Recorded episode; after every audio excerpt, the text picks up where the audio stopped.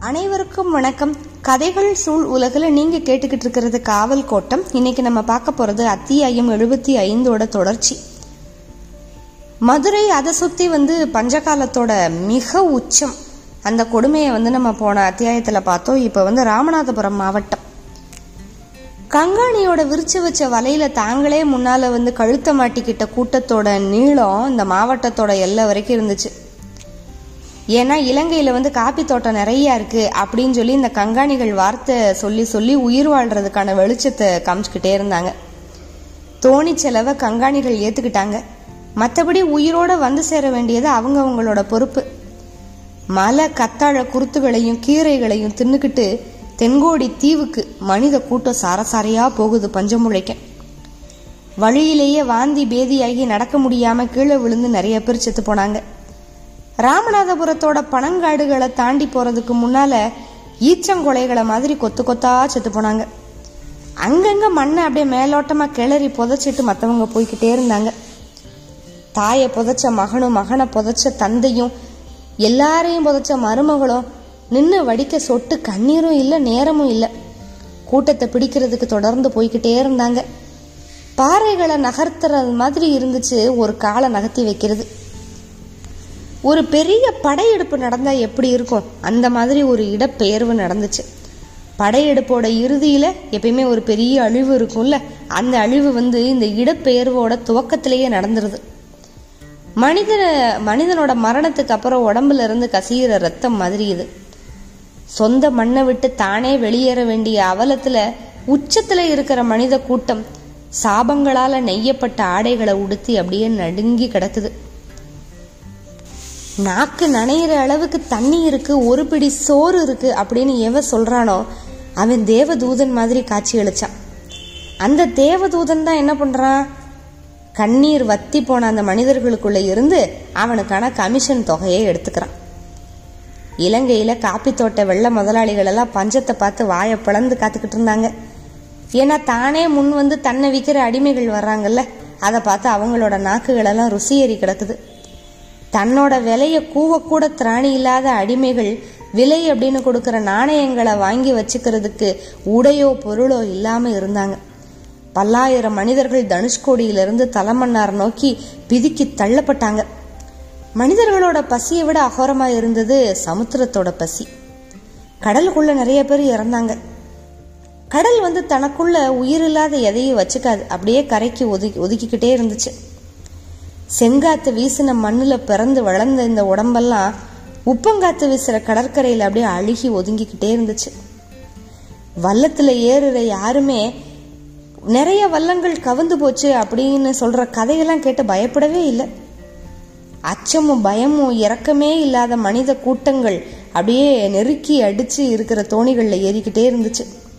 நெரிசல் தாங்காமல் கூட்டத்தில் திணற வல்லம் தான் அப்படியே கவுருது மக்கள் இறந்து போகிறாங்க தனுஷ்கோடியில இருந்து கூட்ட நெரிசல்ல மிதிப்பட்டு மூச்சு அடைச்சு செத்தவங்க அதுக்கப்புறம் இந்த வல்லத்துல கவுந்து கடல்ல முங்கி செத்தவங்க கரையில சேர்ந்ததுக்கு அப்புறம் கஞ்சிக்கு அடிச்சுக்கிட்டு செத்தவங்க. இவங்க எல்லாம் போக மிஞ்சினவங்க கூட்டத்தை பார்த்தே இலங்கை அரசாங்கம் அப்படியே பதறி போயிடுச்சு கடல் தாண்டறதுக்கு முன்னாலேயே பாதி கூட்டம் அழிஞ்சு போச்சு. மலத்தோட்டத்துக்கு போய் சேர்றதுக்குள்ள மிஞ்சினதுல பாதி போச்சு. மூணுல ஒருத்தனுக்கு தான் மலத்தோட்டங்கள்ல கடும் உழைப்புல அழியிறதுக்கு கொடுத்து வச்சிருந்துச்சு. அங்கேயும் போய் அழிவு தான் அந்த பஞ்ச பராரிகளோட கூட்டம் தலைமன்னார்ல இருந்து கண்டிக்கு எப்படி போச்சுன்னா ரயில்ல கொண்டு போனாங்க. அதுக்கப்புறம் மலத்தோட்டங்களை நோக்கி இரவு பகலா நடந்து போனாங்க. பசுமை ஏறி அந்த மலைகளோட உச்சியில மனிதர்களோட கபாலங்கள் தான் அப்படியே காப்பி கொட்டைகளா உருமாறிக்கிட்டே இருந்துச்சு. பனிக்காலம் துவங்கினதுக்கு அப்புறம் நிலைமை இப்போ ரொம்ப மோசமாகி போயிருச்சு. ரொம்ப எளிதில் காய்ச்சல் வந்துச்சு. பஞ்சம் முழைக்க போன கூட்டத்துக்கு இந்த காய்ச்சல் அவ்வளவு அதிகமாக வந்துச்சு. ரெண்டாவது நாள் வலிப்பு வந்து இறந்தாங்க. மூணாவது நாள் கலங்கிய குட்டையோட தண்ணியை குடிக்காம ஈச்சங்குருத்தை திங்காமலேயே செத்து போனாங்க. மார்கழியிலையும் தையிலையும் வர பனி கொட்டி தீத்துச்சு. ஊர் ஊரா சாமிகளெல்லாம் அனாதையா கிடந்துச்சு இப்ப. ஊர் ஆரம்பிச்ச காலத்துல இருந்து ஊரை காத்துட்டு வந்துச்சு சாமி. கம்மாயையும் களத்து மேட்டையும் காத்த சாமி. கன்னி பெண்களையும் மாடு கண்ணுமேட்டையும் காத்த சாமி. இப்ப எல்லா சாமியும் அனாதை ஆயிடுச்சு சின்ன கோயில் நடுகள் குத்துக்கள் நின்ன மரம் நட்ட சூளம் அப்படின்னு எங்கெல்லாம் சாமி கும்பிட்டாங்களோ அது எல்லாம் சும்மா தான் கிடக்குது. ஏன்னா ஊரே அழிஞ்சு போச்சு. சின்ன பிள்ளைகளோட விளையாட்டு குமரி பெண்களோட காதல் இளவட்டங்களோட வீராப்பு பிள்ளத்தாட்சிகளோட பூரிப்பு கிழவிகளோட ஆதிக்கம் இது எதுவுமே இல்லை. அந்த கதைகளும் இல்லை. முழுக்க முழுக்க அழிஞ்சு கிடந்த கிராமங்களில் இருக்கிற சாமிகளே பொறுக்க மாட்டாமல் இங்கேயும் அங்கேயும் தான் ஓடிக்கிட்டு இருந்துச்சு. எங்கே பார்த்தாலும் பாலுங்கிணறு பத்தி எரிஞ்ச வீடு உடஞ்ச கலப்பை உருக்குழஞ்ச தொம்பரை.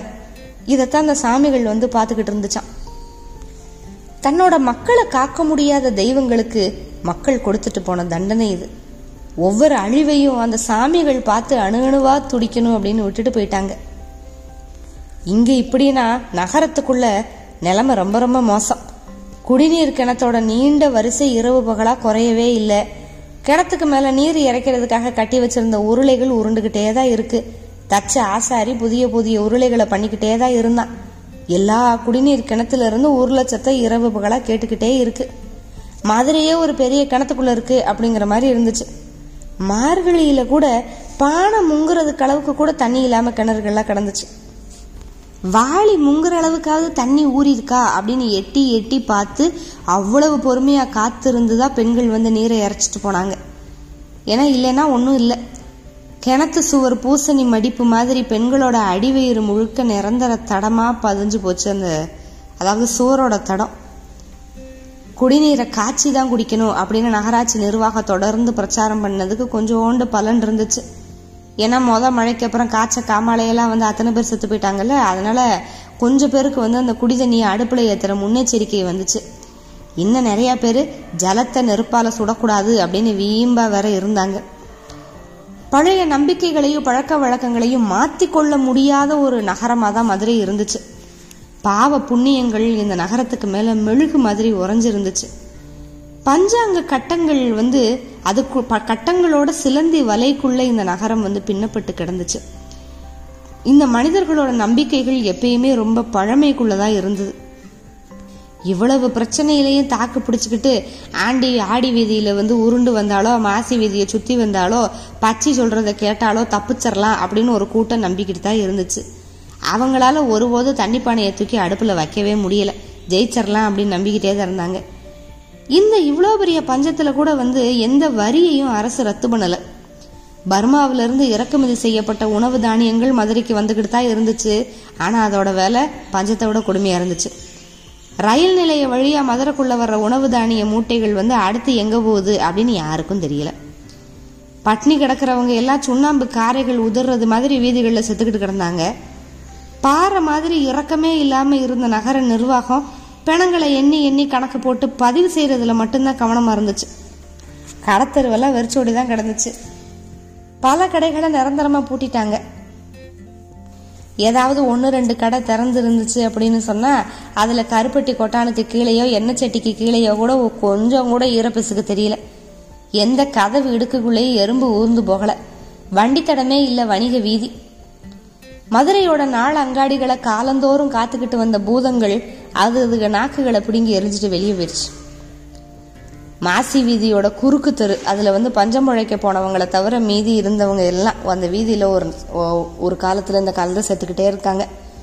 ஒரு நாள் அந்தி பொழுதுல அந்த வீதியோட கடைசி கிளவி செத்து போச்சு. அதுக்கப்புறம் அந்த தெருவுக்குள்ளே யாருமே போகவே இல்லை. பயம். ஆனால் தெரு முழுக்க ஒரே கொண்டாட்டம். அவளோட கடைசி வரவுக்காக காத்துக்கிட்டு இருந்தவங்க எல்லாம் தெருவுக்கு வந்தாங்க. அந்த கிழவியோட உள்ளங்கையை கீறி பார்த்தப்ப உள்ளே இருந்து நூல் வெளியே வந்துச்சு. எல்லாரும் அதை மாறி மாறி இழுத்துக்கிட்டே இருந்தாங்க நூல் வந்துக்கிட்டே இருந்துச்சு. அவள் உடம்பு முழுக்க நரம்புகளுக்கு பதிலாக நூல் தான் இருந்துச்சு. நூல்லையே வளர்ந்துருக்கா. தாவர வண்ணங்களை கொண்டு தயாரிக்கப்பட்ட சாய நீர் தான் அவளோட உடம்புல ரத்தம் மாதிரி ஓடுச்சு. தரிச்சத்தத்துக்கு வழியே அவள் வயசை கடந்து வந்திருக்கா. நாகரிகம் தன்னோட செல்ல பிள்ளைகள் ஆன முன் அவளோட முன்னோர்களை வந்து நெசவு செய்யறதுக்காக இங்க கூட்டிட்டு வந்துச்சு. வடக்குல இருந்து இவங்களை கூட்டிட்டு வந்து இங்க குடியேற்றினது வந்து திருமல மண்ணை. எதுக்குன்னா பட்டு துகில் ஏற்றுமதிக்காக. அன்னையிலிருந்து இவங்க தலைமுறை இவங்க குலம் வந்து நெஞ்சுக்கிட்டே தான் இருந்துச்சு. தறியோட ஓட்டம் நிற்கவே இல்லை. பாவம் ஊடாடிக்கிட்டே தான் இருந்துச்சு. ஒரு கட்டத்தில் தறி அடிச்சுக்கிட்டு இருந்தவங்க தறிக்குள்ளேயே போய்கிட்டு இருந்தாங்க. அவங்க கைகளில் இருந்த எல்லா நரம்புகளும் அப்படியே இழையாக மாறி பின்னிக்கிட்டே இருந்துச்சு. அவங்க அவங்களவே நெசவு செஞ்சாங்க. அவங்களவே சாயம் போட்டுக்கிட்டாங்க. அவங்களே ஆடையானாங்க. இப்படியே போய் பல தலைமுறைகளை கடந்து வர போதாத காலமாக இந்த பஞ்சகாலம் வந்தது பருத்திக்கு தட்டுப்பாடு வந்துச்சு. எங்கேயுமே பருத்தி கிடைக்கல. கரிசல் மண் பூமியெல்லாம் பாலை விட்டு கிடக்குது. அப்படியே தறியோட சத்தம் கொஞ்சம் கொஞ்சமாக குறைஞ்சது. தறி நின்று போச்சு. மூச்சு நின்ன தறிகளுக்கு கீழே அவங்க இறந்து போய் கிடந்தாங்க. அவங்க உடம்பு எரியறதுக்கு அந்த தறிகள் தான் கறிக்கட்டைகளாச்சு. கடைசியா இருந்தவ இந்த ஒரு கிழவி அவளை இறந்து போயிட்டா. இதே மாதிரி எல்லா தெருக்கள்ல இருந்தும் மக்கள் இறந்துகிட்டே இருந்தாங்க. மாசி வீதிக்கு மீனாட்சி சொக்கநாதரோட தேர்த்தடம் மட்டும் சொந்தம் இல்லை பிணங்களை தூக்கிட்டு போற வண் வண்டித்தடமும் சொந்தம் அப்படின்னு ஆயிடுச்சு. வெட்டியான்கள் ஓய்வே இல்லாம வேலை செஞ்சுக்கிட்டே இருந்தாங்க. இயல்பு வாழ்க்கையே இப்போ உதிர்ந்து போன மதுரையில் இப்போ என்ன பிரச்சனைனா இயல்பு இயல்பு மீறி காவலை கெட்டிப்படுத்தணும் அப்படின்னு ஒரு தேவை இருந்துச்சு. ஏன்னா மிஞ்சினதை கைப்பற்றணும் அப்படின்னு நாலா திசைகளும் தயாராக இருந்துச்சு. வழிப்பறி கொள்ளை. காவக்காரவங்க பகல்லையும் காவல் தெருவுக்கு வரணும் அப்படின்னு இப்போ செல்வந்தர்கள் சொன்னாங்க. அதுக்கு காரணம் வெளிப்படையாகவே இருந்துச்சு. ஏன்னா இரவு மாதிரியே பகல்லையும் கொள்ளைகள் நடந்துச்சு. கூடுதலாக காவக்கூலி கொடுக்குறோம் அப்படின்னு ஒத்துக்கிட்டதுக்கு அப்புறம் தான் அந்த காவக்காரவங்க வந்து பகல்லையும் வர்றதுக்கு வந்து சரின்னு சொன்னாங்க.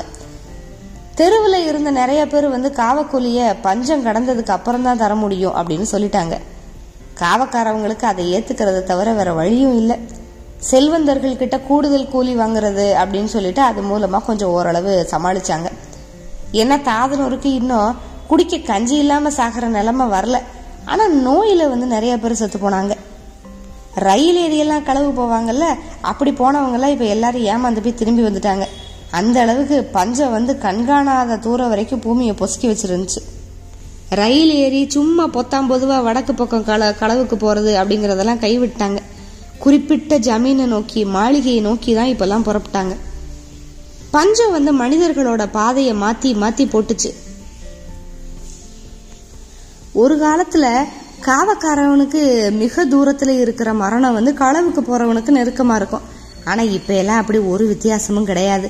களவு காவல் ரெண்டுமே மரணத்துக்கு நடுவுல போற பாதை அப்படிங்கிற மாதிரி ஆயிடுச்சு கருப்பு கோயில் ஆலமரத்துல இருந்து வெளியில போற எல்லா பாதையுமே மரண பாதை தான் இந்த சவால்களை சந்திக்கிற வைராக்கியத்தோட அவங்க தினமும் போய்கிட்டே தான் இருந்தாங்க.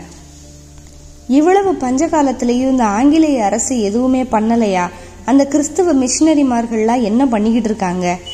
இதுக்கெல்லாம் ஒரு முடிவு எப்பதான் வரப்போகுது? இந்த தாது வருஷ பஞ்சம் வந்து எப்போ முடிஞ்சது? எப்போ வந்து மறுபடியும் வெள்ளாமல் ஆரம்பிச்சது? இது எல்லாத்தையும் நம்ம வர்ற அத்தியாயங்களில் பார்க்கலாம்.